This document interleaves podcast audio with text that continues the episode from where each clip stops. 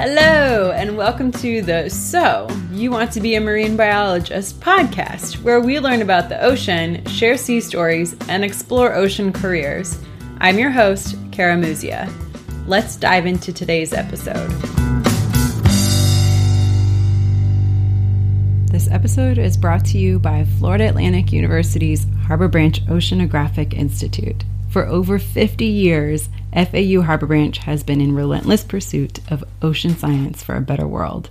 Located in Fort Pierce, Florida, F A U Harbor Branch's cutting-edge research focuses on marine science, ecosystem conservation, aquaculture, the connection between ocean and human health, and technological innovation and national defense. During my time as part of the undergraduate Semester by the Sea program, I learned so much about the ocean and what it takes to become a good scientist.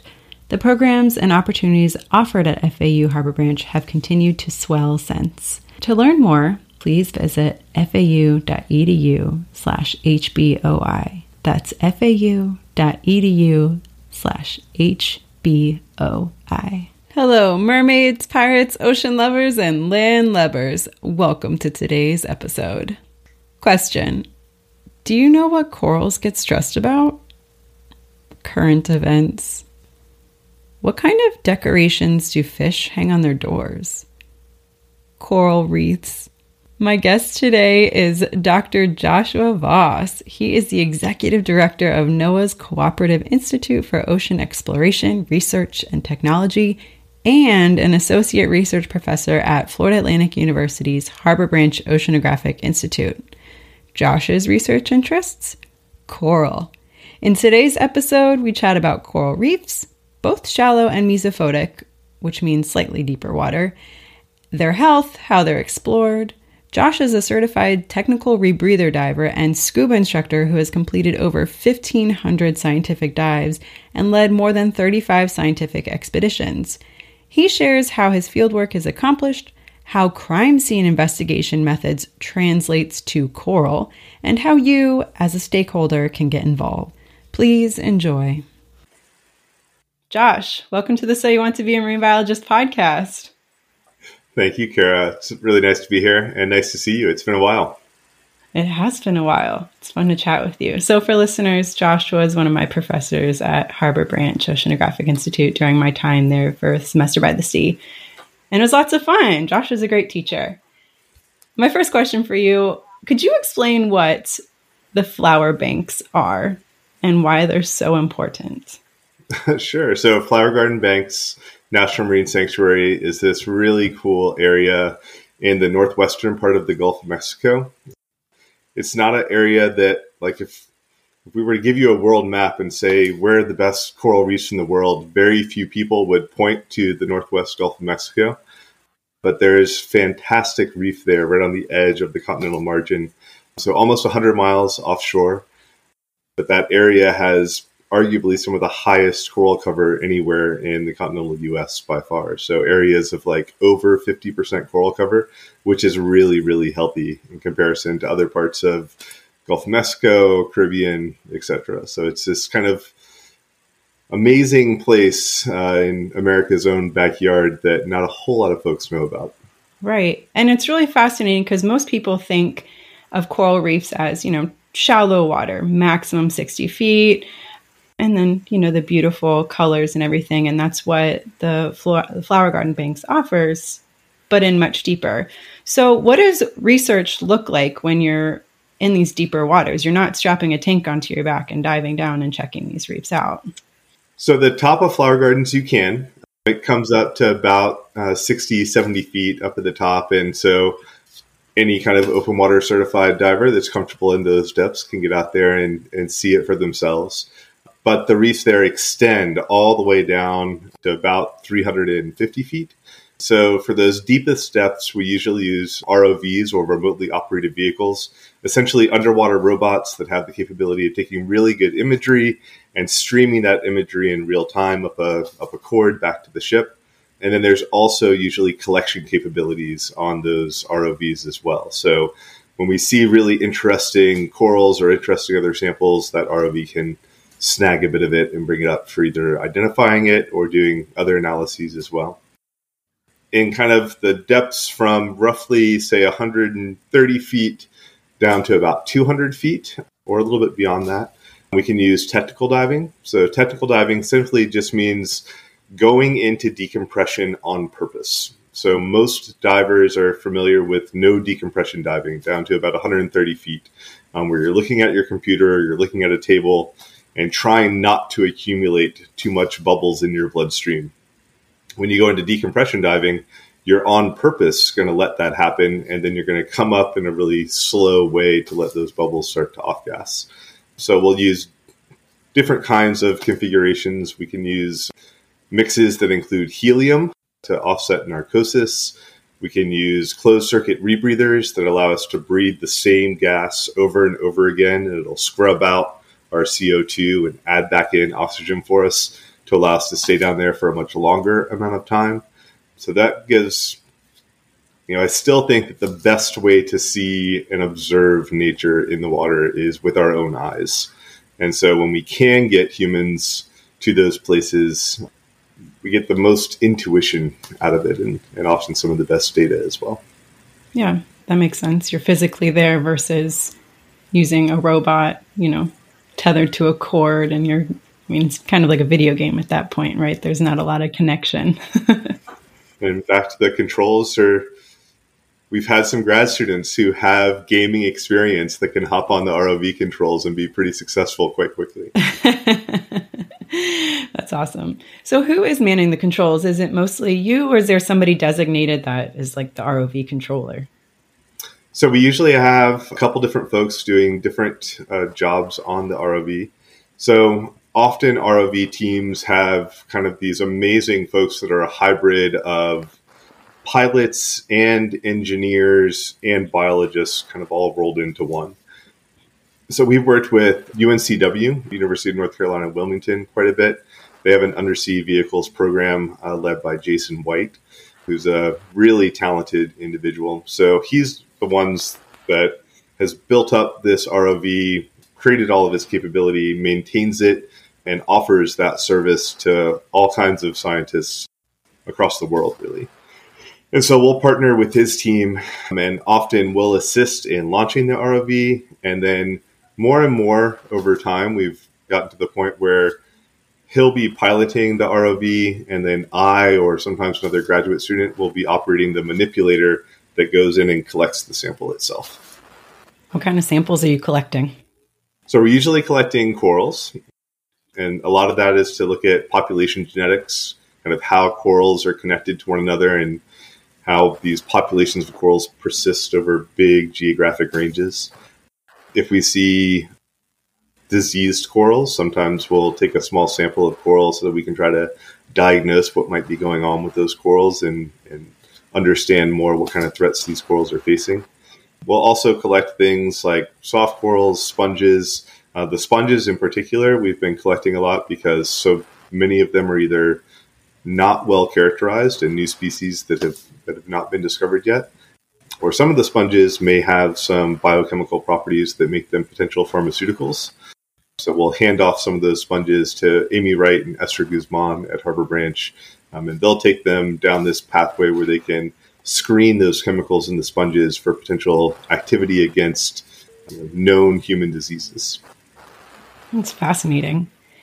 So how often are you diving, tech diving, or using the R O V? Is it kind of an even split?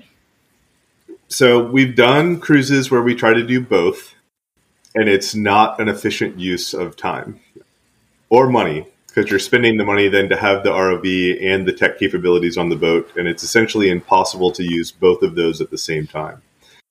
So what we've started to do is go to dedicated R O V cruises that are designed for mapping and characterization. And then once we know the spots that are really the areas we want to get divers on to collect samples, then we'll we'll do a subsequent cruise to those spots with the divers. And divers are still way more efficient at collecting samples per unit time than the R O V is, especially for corals. So, you know, typically we've been doing kind of two or three research cruises a year. Usually one of those is R O V and a couple of those are tech diving. Really cool. Are you tech diving? Yeah. That's awesome. So you've done the rebreathers and everything. Mm-hmm. And that's like one of the things with diving that makes you feel disruptive is having the bubbles. So I feel like you're just a little bit more ninja status when you go in. Have you noticed like a difference? Yeah, the fish certainly behave differently when you're not, you know, the rebreathers, you're not, you're still venting occasionally, especially on the way back up, right? You have to get rid of that excess gas as, as it expands. But when you're kind of on the bottom and hanging out, a couple things. Number one, like you stop worrying about gas consumption and when that's going to end your dive because it's not an issue anymore. And the, the fish are less afraid. So you are more likely to have fish kind of closer to you than they might be otherwise. The other thing that's really interesting about it, kind of two things. One, so part of your breathing mix is helium. So that, you know, just like if you've inhaled a balloon, it gives you that high squeaky voice. But the other thing that's cool about the rebreather is that you have a greater kind of volume of air in that area in front of your mouth. So you can communicate with your with your dive buddies much more easily on a rebreather than you can trying to talk through the loud exhaust of a regular second stage. Ah, all sorts of perks. That's pretty cool. So I want to chat a minute about the importance, not just of Flower Garden Banks, but coral reefs as a whole. We talk a little bit about some of the ecosystem services they provide, but kind of how do they tie in both the shallow water reef and these deeper water reefs? Sure. So, you know, here in Florida in particular, we're extremely reliant on coral reefs. They extend from, you know, out here off our coast in, in the Treasure Coast area, all the way down and around past Key West and out into the Gulf. They do a couple of really big important things for us. The first is fisheries habitat. So they create an amazing amount of three-dimensional structure and productivity that drives the entire kind of fish scene here in Florida. And so really important for commercial fishing as well as recreational fishing. Other big thing is that that three D structure they make, especially for those reefs that are a little bit closer to shore, are amazing wave breaks. So, you know, every time we have these big hurricanes rolling through, if we didn't have coral reefs here off the coast of Florida, you would see a whole lot more of those catastrophic shots where, you know, homes are falling off the beach during a hurricane. The, the coral reefs literally protect us from those waves during big storms. And then the last thing here is that we have a really big tourism industry that's completely surrounded by coral reef ecotourism, divers coming to snorkel here in, or snorkel or dive here in our waters. We have individual reefs in the Keys that get more than a million visitors a year. And so part of our lifestyle here in Florida is connected to this idea of water, the life that's in the water, and the, the kind of benefit that we see on our beaches is literally from those reefs and the protection they give us and the aesthetic value that they give, give us. So I would say the aesthetics, the biological services in terms of fish, and then the, the physical protection that they give are the three biggest things. Good points. Yeah. You know, people think about the conservation aspect of it a lot, which is super important, but tying in the human factor is kind of what gets policy and everything pushed forward. So I like to bring that up here as well. Sure. I mean, reefs have an incredible just intrinsic value as amazing habitats, right? You know, whether or not they're good for us, coral reefs are cool. But when you're making the argument about doing things to help protect reefs, tying in the benefits to humans is usually a, a good way to help get various different political groups on your side, especially if it's going to take money to achieve the conservation goal that you want. Very true. What does a healthy reef really look like? I mean, we assume high biodiversity, ideally low disease. What are some other factors? I know there's certain species that are present that will show that it's healthier, like diadema urchins, right? So what are some of the, the parameters that you look for that determine whether a reef is healthy? So I think that it's hard globally to say a healthy reef looks like X, uh, because there's so much variation in in biodiversity, in reef structure, in the kind of ecosystem functions that reefs are serving in different locations. If you were to compare reefs that are really healthy in the Caribbean, you know, they'll have a max coral biodiversity of like sixty or seventy species, versus you go to the Indo-Pacific and there's thousands of spe- or at least hundreds of species of corals living in those areas. And so just a raw number of species or or raw kind of measure of biodiversity, kind of you have to have this lens of what function is that serving? How is that allowing that coral reef to thrive? So usually what we're looking at is not just static biodiversity, but trends over time. Is the biodiversity increasing, staying the same, or going down? Is the coral cover increasing, staying the same, or go- going down? Is disease increasing, staying the same, or going down? And then there's other things that are on, on reefs that we would consider like indicators of things that are rel- you know, relatively good. Large fishes, large predators like sharks are usually a good indicator that the the trophic levels, all of those food web levels going from producers up to the top predators, are intact. If you don't see those big predators, that usually is a sign that there's something with that ecosystem function that's starting to decline. And then most recently here in Florida, we've kind of had two big things that have, have indicated some losses of coral reef health. The first is we've had a huge disease outbreak called Stony Coral Tissue Loss Disease that is spread throughout the entirety of our reef tract now and is actively killing corals. So that's obviously a bad sign. And then there's also been some evidence of a, of a perhaps either a reprisal of a previous disease of the long-spined urchin or perhaps a new disease. So urchins perform this really important role of grazing on a reef, right? Like eating down all of that algae so that the algae isn't competing with the coral.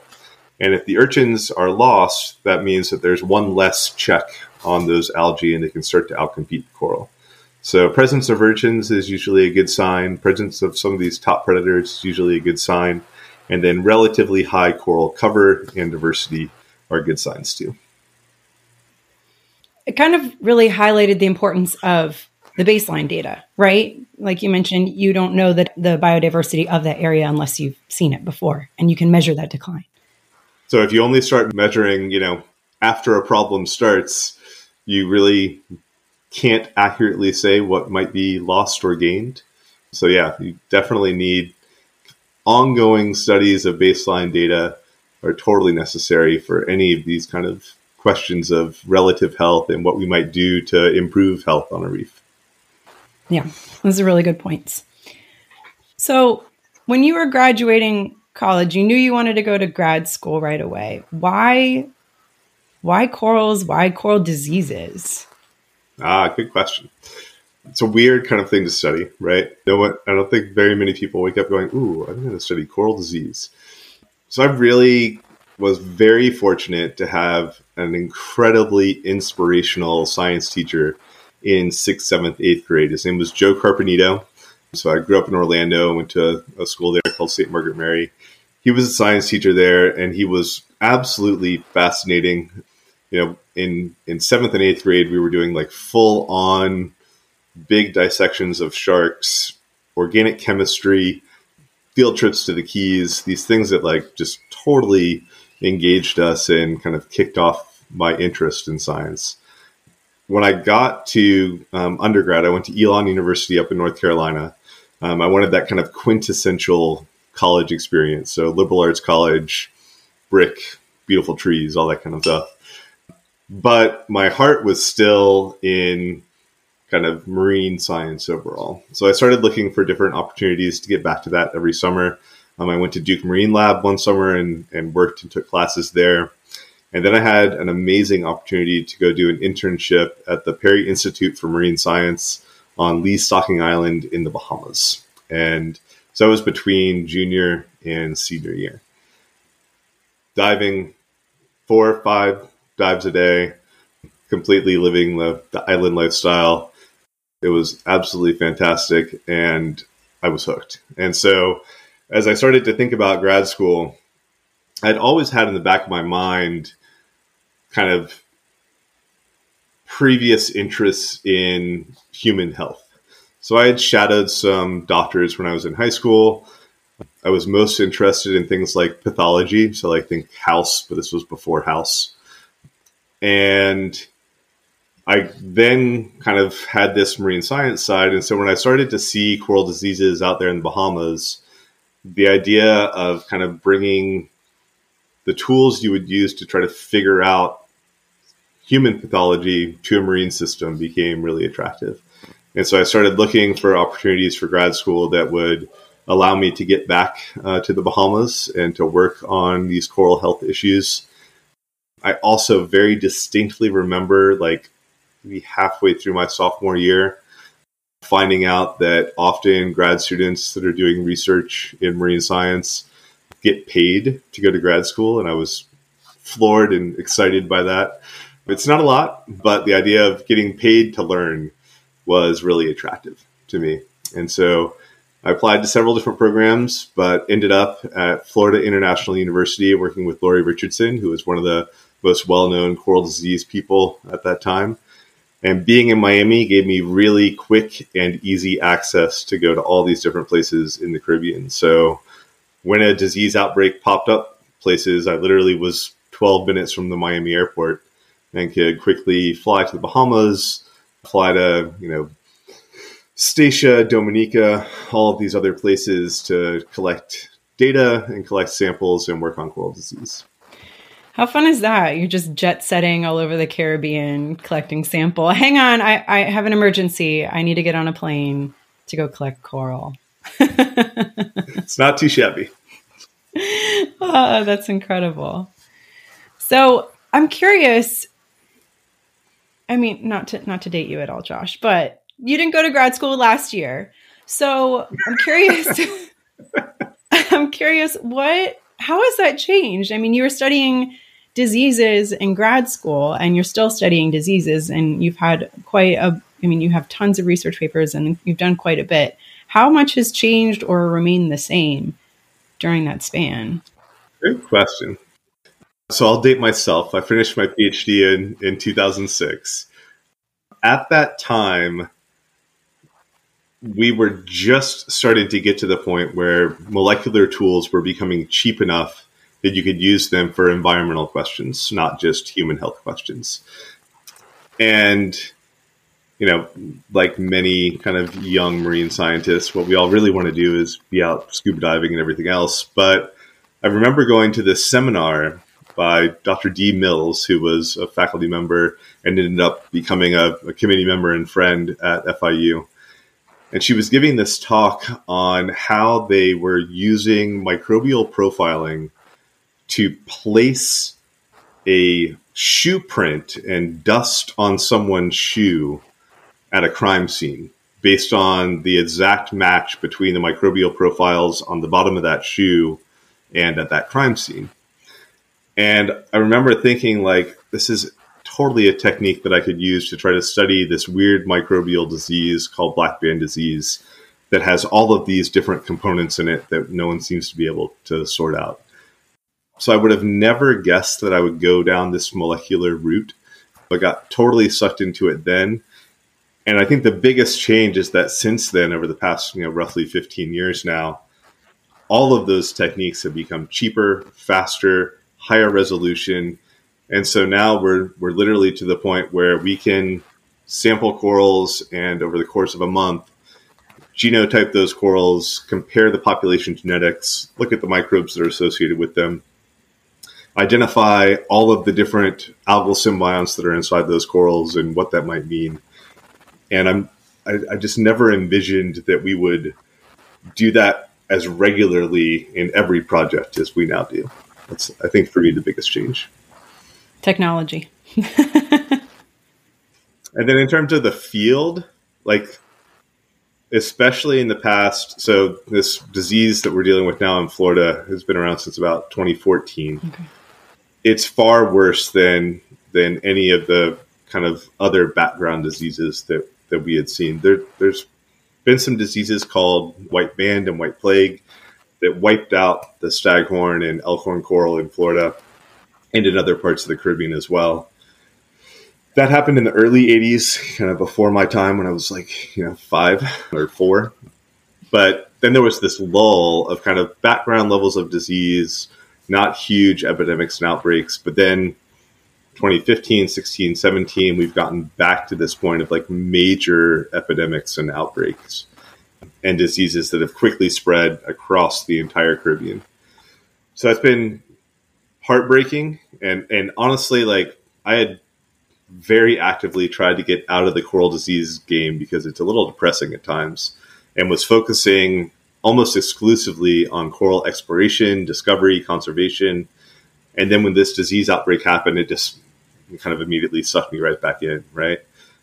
But what's been very encouraging this time around is that the response of the of the coral science community and the management community has been so much more proactive and collaborative than I've ever seen before.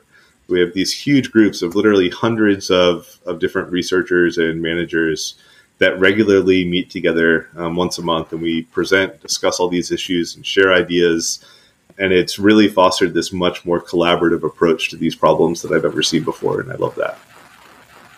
Yeah. So could you describe what the stony coral tissue loss looks like? And I mean, what are you seeing? You're saying it's like wiping out entire reefs. Is, I mean, is that kind of the what you're seeing in the Keys all the way up the entire Florida eastern seaboard? So it's it's only on shallow corals. It's not been observed on any of the deep water species like Oculina or anything like that off the coast here. But it it's this very stark white skeleton that's left behind, and it's a, ne- a necrotic band, a necrotic lesion that advances across the coral colony and completely disrupts and, and wipes out the tissue. There's some evidence that it could be bacterial or viral. So we've done some intervention work, um, as have colleagues at Nova Southeastern University, like Karen Neely and Brian Walker. And all of us have shown that using this amoxicillin and this special base two B can be like ninety-five percent effective at stopping individual lesions, which would suggest maybe it's microbial. There's been a bunch of histological work that suggests that it might be viral. So we still don't know what's causing it. And that's that's a challenge when we're trying to, to manage against it, right? If, if you don't know what the pathogen is. So I think that's a big challenge. The other thing that's been very different about this disease versus others is it's got a very broad host range. So a lot of diseases affect two, three coral species. This has at least twenty-five coral species that are susceptible to it. And so there's kind of early species that tend to catch it first, the highly susceptible species, things like maize corals or pillar corals. And then there's these other kind of intermediately susceptible species, things like star corals, Montastrea cavernosa, for example. And then there's some that kind of seem fairly resistant to S C T L D. Um, and a lot of those are kind of smaller, weedy species like mustard hill coral, for example.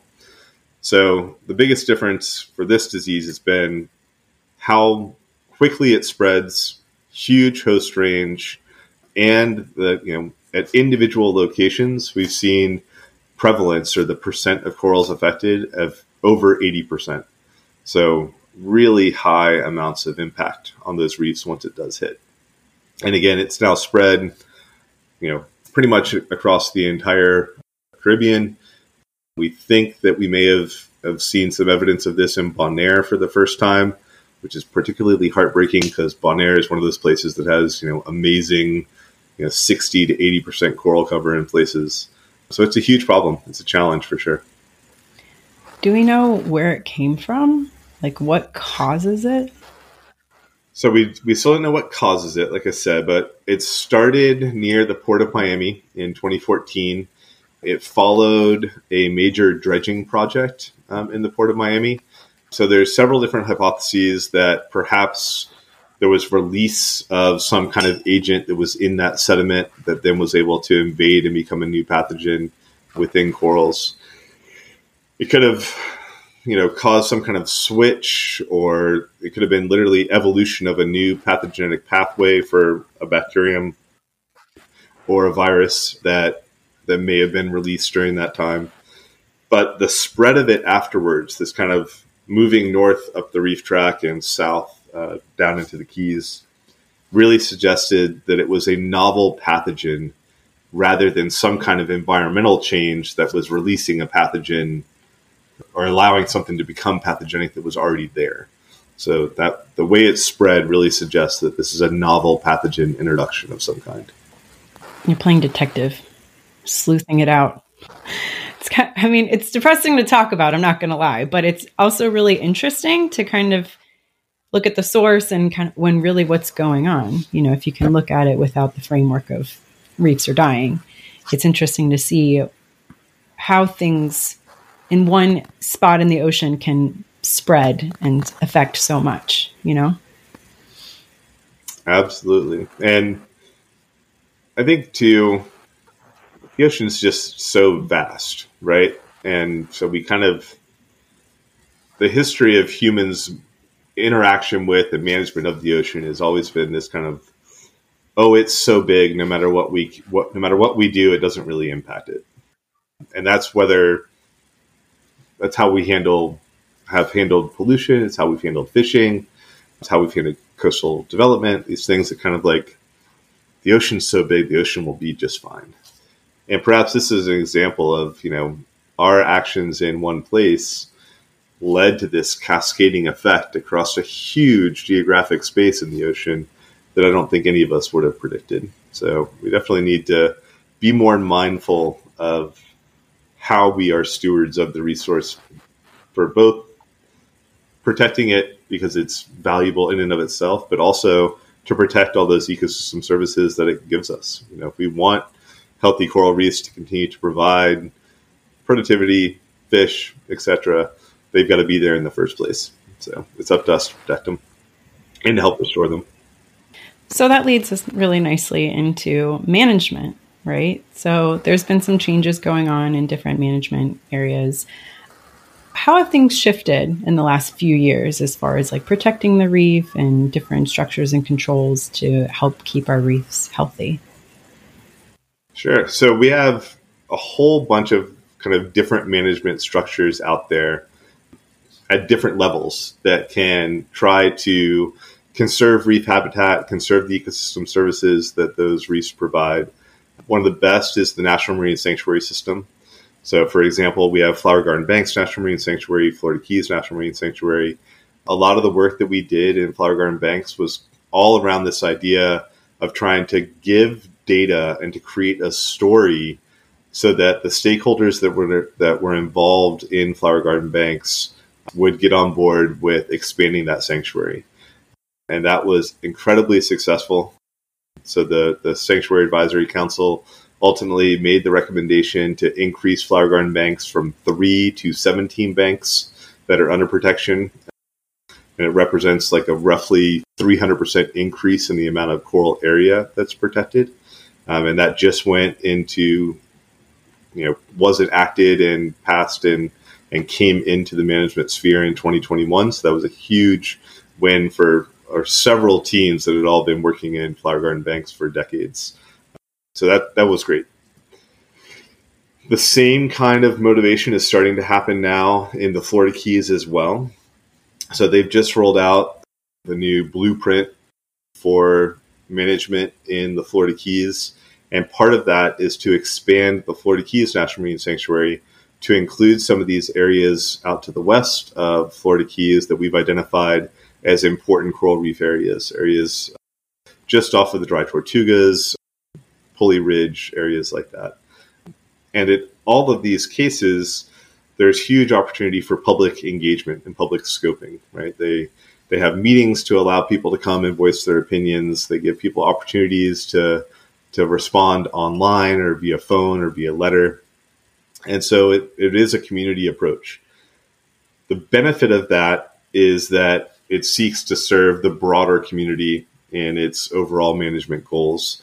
The drawback of that is that it usually takes quite a bit of time to come to consensus when you have so many, literally just so many opinions to hear. And then if those opinions do differ, how do you resolve those differences and build consensus? And so Florida Keys is going through that process right now, and they've been having several scoping meetings and, and events where people can come and learn about the potential plans that the sanctuary is going to engage in.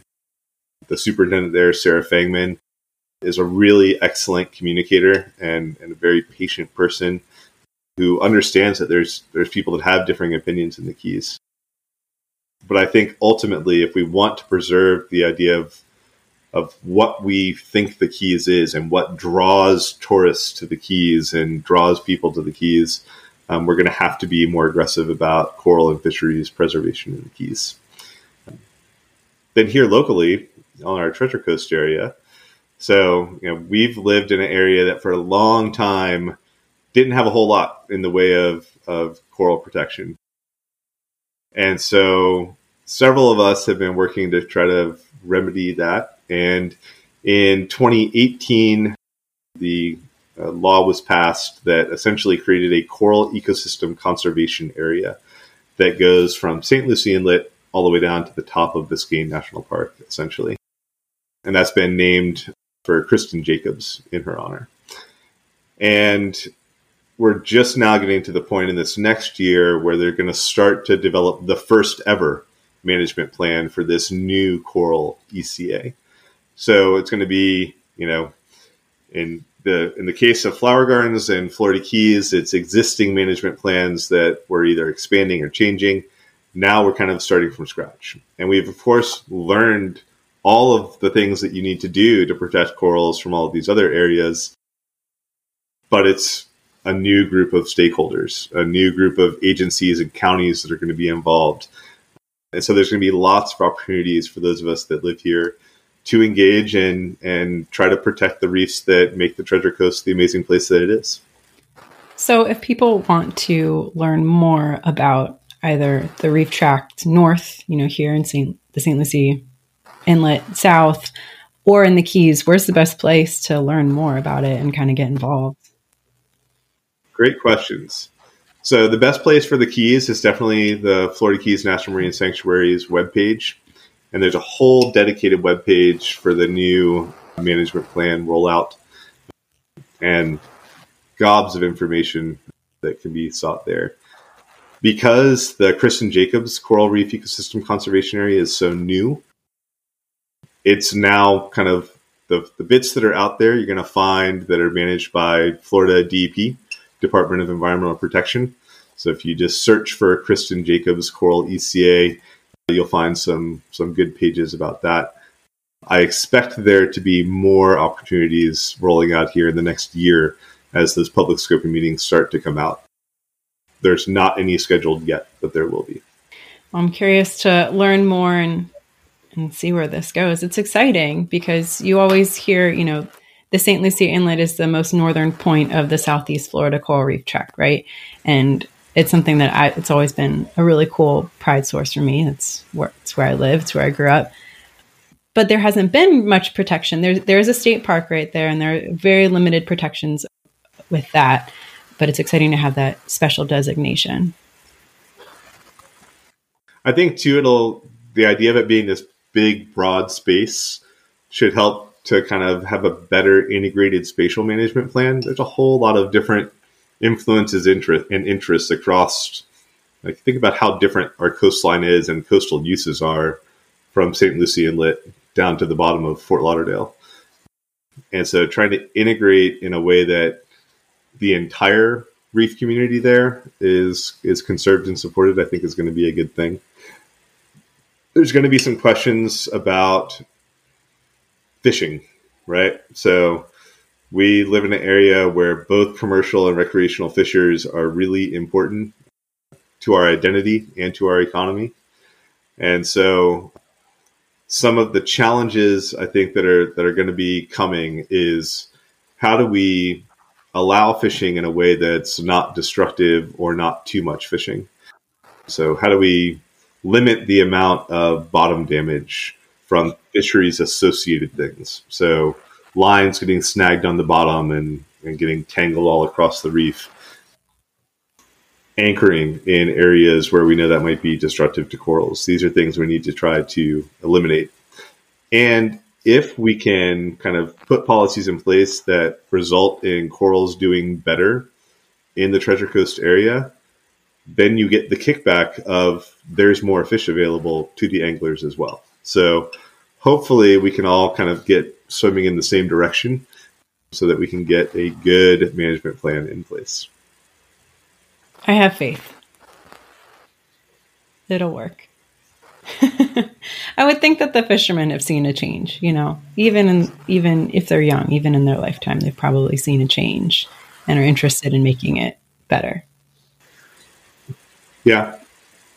I think the challenge in the fishing community is going to be those who care about kind of the resource for future generations, their families, their kids, their neighbors, versus those that are only worried about the fish they can catch in, you know, the next ten years for themselves.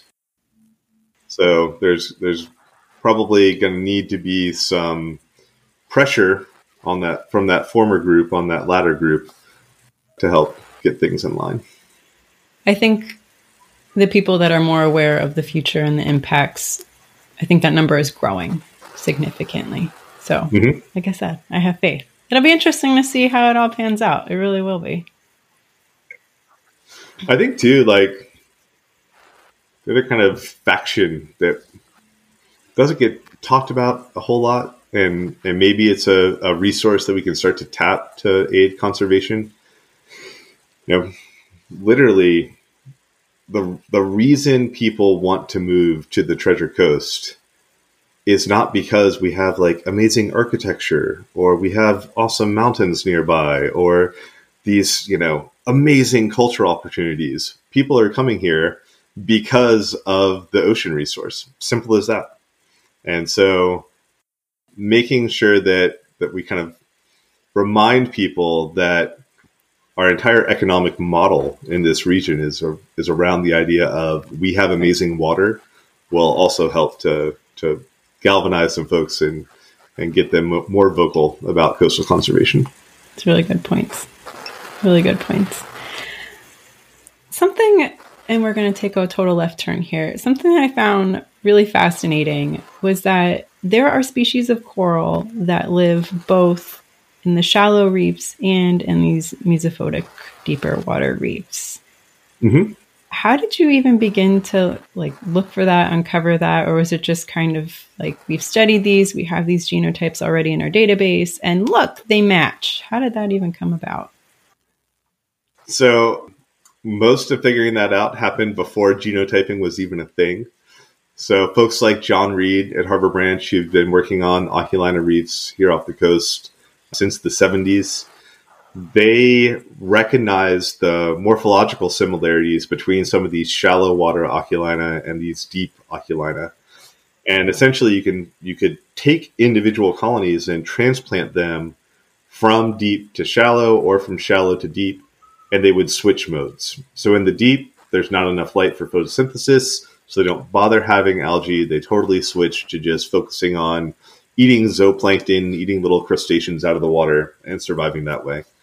But then when you move them into the shallows, they'll acquire those algal symbionts in their tissues and start becoming hybrid farmers and eaters, where they'll both make energy from photosynthesis and still continue to do that heterotrophic feeding. And so they did all kinds of cool experiments, transplanting corals out in the field. And then other folks did experiments where they manipulated those corals in the lab. Essentially, if you put the corals in the dark long enough, then having algae becomes pointless. They don't have algae, and they just rely on on feeding, um, and that totally makes sense, yeah. right? Um, it wasn't until like late aughts, I want to say, a researcher that's now in Texas, Ron Aiton, he did some comparative genomics of Oculina across kind of a broad range and confirmed what folks already knew, that these that these Oculina that were in multiple different places are likely all the same species, maybe a few species differences, but very close to one another in terms of evolution. Cool. Yeah. I really like that we didn't need technology to make that I mean, it was like a nice confirmation, right? But like human eyeballs work yeah. and the brains work. I was going to say, you know, genetics is cool. Molecular biology is cool. But almost always, if you really want to know the answer, the answer lies in doing something experimentally. And so even if you do an experiment that's coupled with the genetics, it's doing that experiment, doing a transplant or some kind of manipulation where you see how things respond. That's where you answer the answer to kind of those fundamental questions about, you know, what's really going on here. The one place that genetics has helped tremendously and molecular work has helped tremendously is looking at this idea of population connectivity. How do larvae get from one place to another and allow new populations to establish or persist? And the reason that's really important for corals is that corals live hundreds of years. So a marine scientist that wants to like study population movement in corals can't effectively. Um, it's not like tracking birds that are migrating, right? And so to look at these literally, you know, decades or centuries of movement, you have to use molecular tools that give you a sneak peek into what's been going on for the past, you know, fifty or one hundred or one hundred fifty years. Um, that's really the only way to do it. That makes sense. Yeah. It's cool to think about. So along, along that same vein, the mesophotic reefs are healthier than the shallow water reefs, right? In general, yes. So these mesophotic reefs that are kind of down below that recreational diving left depth and then down to where they can still have enough photosynthesis to, to have sturdy corals that are doing photosynthesis, kind of the bounds of that mesophotic area. Part of our exploration work and has really been focused on this whole, well, where are these mesophotic reefs and what are they like? For two reasons. One, shallow coral reefs have been so degraded and impacted. We want to know, well, what about what's going on in these deeper areas? Is it at risk or not? And then number two, can these deeper areas potentially help buffer the shallow areas and help them to recover by providing larvae that may come up into the shallow areas, for example? Yeah. We've gone looking for mesophotic reefs in a lot of places, all across Northwest Gulf, out off the end of Florida, around all of Cuba, Belize, Bahamas, et cetera. Long story short, almost everywhere we've gone looking for these mesophotic reefs, and we weren't, you know, looking blindly. We're using things like multi-beam bathymetry maps to, to guide us. But we're finding these mesophotic reefs everywhere. And in general, the rates of things like disease are much lower on these mesophotic reefs. In general, the amount of detrimental fishing impacts, things like line, anchors, et cetera, are lower on these mesophotic reefs.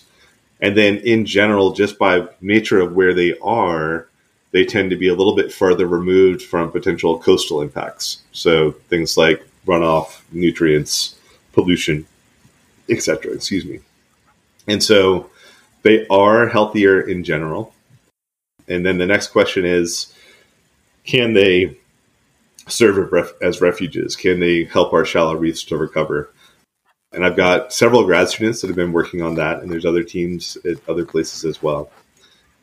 And for the few species that we've been able to look at so far, the answer seems to be it really depends on where you are. Mm. So in some cases, the mesophotic reefs are really well connected to the shallow reefs, and there's evidence that they'll be able to help them to recover.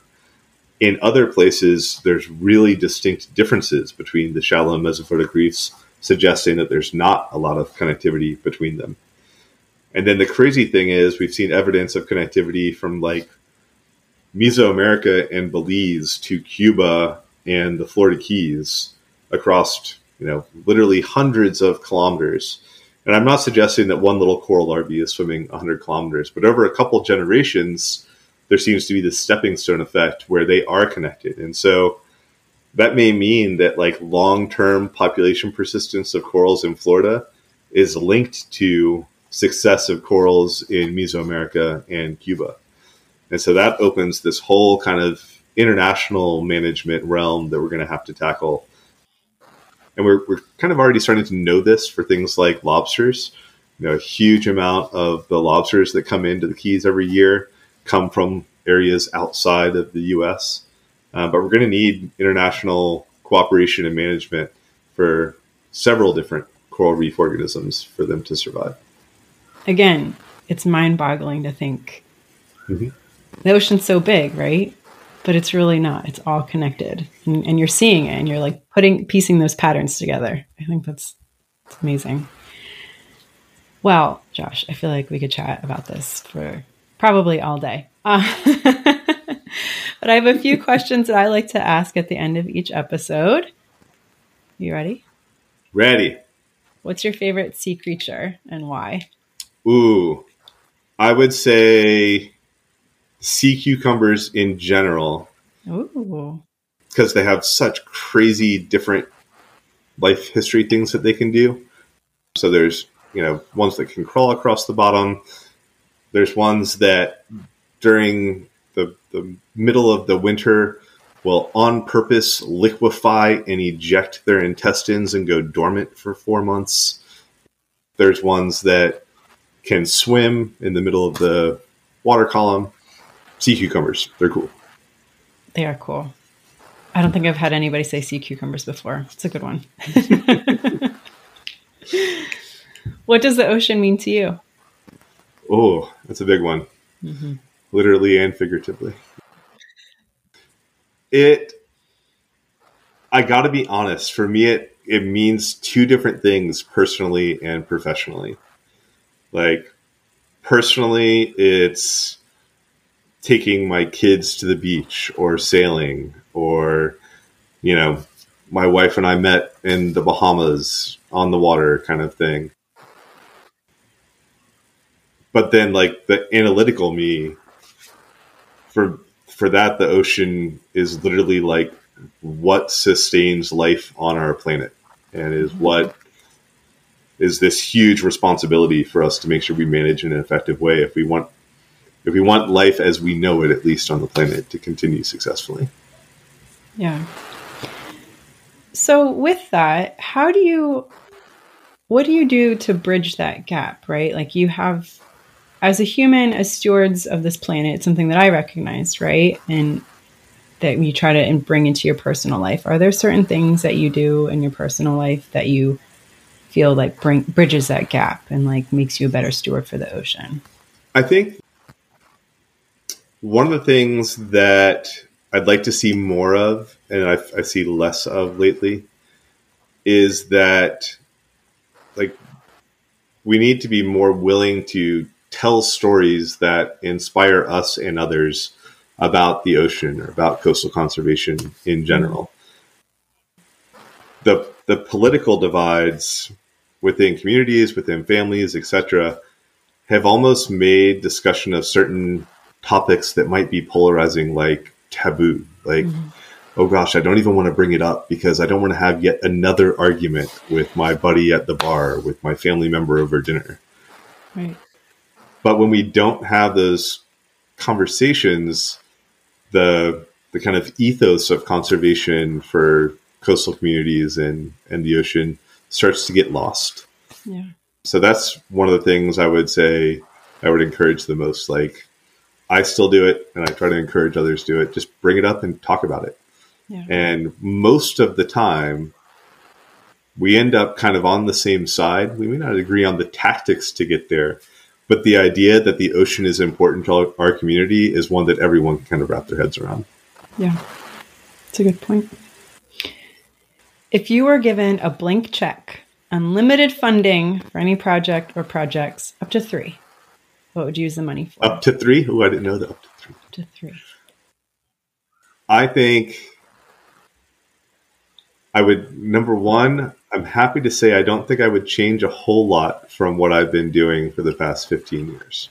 You win. Which tells me that I'm kind of on the right track, which is good. But I think the the whole seeking out new coral reef habitats, finding them, characterizing them and then working to get them protected in some way is the most important thing I could do, regardless of of the funding. And going out to sea is expensive. Ships are expensive. R O Vs are expensive. And so if I had unlimited funds, that's what I would put most of it towards. Great use. What's your favorite field story or stories to tell? And this could be amazing day out in the field, everything went right, or it could be a day where things happened and it just makes a really great story now. There's lots of those. I mean, I have to say that my favorite was meeting my wife on Lee Stocking Island. So I still like remember the day that like I got there, she was there, kind of, you know, we had this amazing kind of marine science fueled summer romance. And I think we both thought it was just going to be that. And then we'd go back to our, our quote, normal lives back in the States, and, and that would be the end of it. And it just never stopped. It kept going. So it's, it's a story that's still being told. And I love that part. Very cool. That's a great field story. I met my wife. It's my favorite story. Yeah. You get, you get bonus points for that one. Only if she watches this. I'll send her that clip. Well, we kind of touched on this a little bit, but at the end of each episode, I like to leave the audience with a conservation topic to go forth and bring into the world. And we chatted a little bit about kind of bringing up different conversations that may be difficult to have. Is there anything else that you'd like the audience to take from your episode? I think the biggest one for me is, you know, we we are very fortunate to live in a society that that gives people voices to express their opinions. Mm-hmm.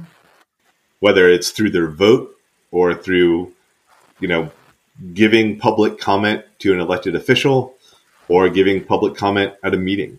And having that capability is one that we absolutely should not squander. People should take those opportunities to vote, to get up at a meeting and express their opinion about whatever the marine conservation issue may be, whether it's Florida Keys or up here, or at a national level or international level. So making sure that you take that opportunity to make your voice heard when that opportunity is available to you, I think is the thing that I would encourage people to do the most. And in the proximate future, that means making sure that you voice an opinion about things in the Florida Keys and here in the Kristen Jacobs Coral E C A. Great ask. If the audience wants to find you, connect with you, learn more about you and your research, where's the best place to do so? So the best place to do so is to come visit us at Harbor Branch. So thankfully, after being closed for COVID for several years, we're back to the point where we can have public tours on campus. So coming to the Ocean Discovery Visitor Center up at Harbor Branch, getting a tour of our facility is probably the, the best way to learn the most about us.